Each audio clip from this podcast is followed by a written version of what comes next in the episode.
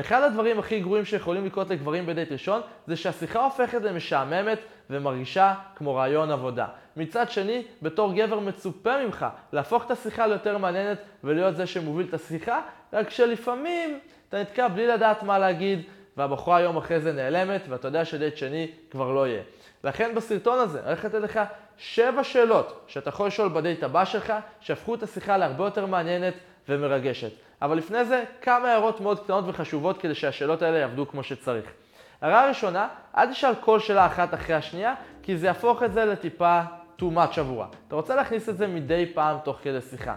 הערה שנייה, בגלל שאתה כבר יודע מה אתה הולך לשאול אותה, אתה יודע שהיא תשאל אותך את אותה השאלה בדיוק. ולכן כשהיא שואלת אותך את השאלות האלה, תהיה מוכן. תכין סיפורים מעניינים שיש לך לספר בנושאים האלה, ככה שהדייט יהיה הרבה יותר מעניין, כיפי ומסקרן עבורה. אז בוא נתחיל מהשאלה הראשונה והיא הולכת ככה. מה גרם לך לצחוק עד שבכית וכאבה לך הבטן? זאת שאלה מצוינת כי היא מעלה הרבה רגשות בתוכה. וכמובן שגם אם היא לא יודעת לענות על זה, לך יש את הסיפור שלך.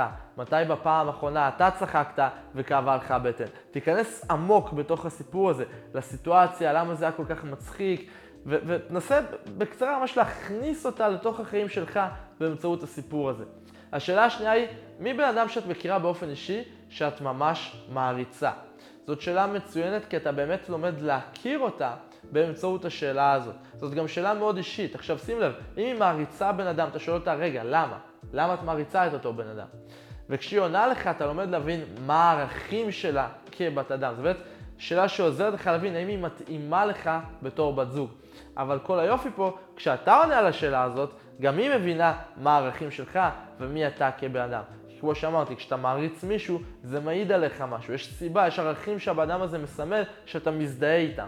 השאלה השלישית היא, מה את אוהבת לעשות אבל לא עושה מספיק? זאת שאלה מצוינת, גם עוזרת לך להכיר את הבחורה יותר לעומק, וגם אתה יכול לספר עליך, סתם בתור דוגמה, אני יכול לספר על זה שאני מאוד אוהב לנגן בגיטרה, למדתי מוזיקה, אבל לא מנגן מספיק.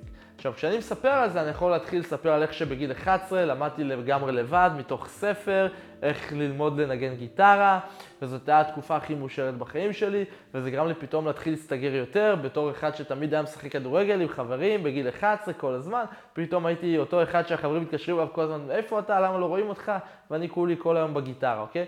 אז עוזר לך ממש, אתה, יכול לחפור קצת, אתה יכול לספר קצת מעבר, כי זה הופך את זה למעניין, וכמובן שמה שאני סיפרתי עכשיו זה ממש בקצרה. כשאתה מספר את זה, קח את הזמן, תעשה את זה לאט, אתה יודע, תכניס אותה לתוך זה. שאלה רביעית היא, במה את ממש גרועה שזה מביך? אז לכל אחד מאיתנו יש איזשהו משהו שהוא ממש גרוע בו, וזה איזושהי צורה שעוזרת לך לעקוץ אותה קצת. אתה תמיד יכול לצחוק עליה, על הדבר הזה גם בהמשך, כמובן בצורה שהיא פלייפולית וכיפית, ולא בצורה שהיא מעליבה. אז סתם, אם אני הייתי צריך לספר במה שאני גרוע, אז הייתי מספר שאני הולך לאיבוד בקלות, אוקיי? שאני לא זוכר דרכים, והייתי מרים לעצמי על, על ידי זה שהייתי אומר, אני עסוק כל הזמן בלחשוב על דברים אחרים, המחשבות שלי תמיד במקומות אחרים. ואז היא גם תשאל, באיזה מקומות המחשבות שלך נמצאות, אתה מבין? וזה עוד פעם, עוזר לה להכיר אותך יותר, עוזר לך להיות מעניין, וכנ"ל ההפך, אוקיי? שאלה חמישית, מה החברות שלך היו מספרות לי עלייך?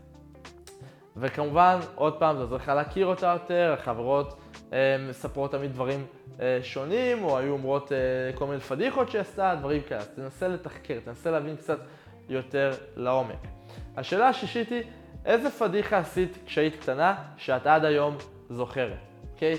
גם שאלה מעולה, עוזר לך קצת להטריל אותה, לצחוק עליה קצת, להכיר אותה יותר לעומק, את הילדות שלה, וגם אתה יכול לספר על הפדיחות שאתה עשית, שאתה עד היום זוכר, ועוד פעם, זה מצחיק, זה מעניין, זה מסכן, זה הופך את השיחה ליותר מעניינת.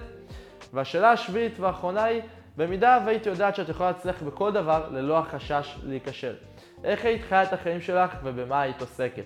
פתאום, כשאנשים, וכשבחורות מגלות שהן יכולות לא להיכשל בשום דבר, סביר להניח שהם היו חיות את החיים שלהם קצת אחרת. רוב האנשים חיים בפחד, הם לא באמת מאמינים בעצמם שהם יכולים להצליח. אז זאת שאלה מעולה, כי זה עוזר לך להכיר יותר לעומק את הבחורה, וזה גורם לה להתחיל לחשוב פעמיים, זה מאוד מאוד מעניין ומאוד מאוד עוזר. עכשיו, כמו שאמרתי כבר בתחילת הסרטון, מה שיגרום לשאלות האלה להיות באמת טובות, זה שתי דברים. אחד, היכולת שלך לתחקר קצת מעבר, לשאול עוד שאלות נוספות בהתאם לשאלה, ושתיים, לדעת לספר את הסיפור שלך בצורה מעניינת. זאת הזדמנות עבורך להפוך להיות מעניין ומסקרן עבור הבחורה. עכשיו, אם אתה רואה את הסרטון הזה ואתה רוצה לראות באופן אישי איך אני יכול לעזור לך להגיע מהמקום שאתה נמצא בו היום למקום שבו אתה רוצה להיות, למקום שבו אתה זה שנרדף, אתה זה שמקבל הודעות מבחורות, תלחץ עליק למטה ותשן שיחת ייעוץ חינם אחד על אחד איתי. מה שאנחנו נעשה בשיחה הזאת, אנחנו קודם כל נכיר אחד את השני, נראה קודם כל איפה אתה נמצא היום, למה כבר היום אתה לא מקבל את התוצאות שאתה רוצה. לאחר מכן נסתכל על המטרות שלך, נציב מטרות ביניים ונבנה תוכנית פעולה מיוחדת ומותאמת עבורך. אז שיחת צריך למטה, תשאר יום ושעה, ואני כמובן אראה אותך בסרטון הבא.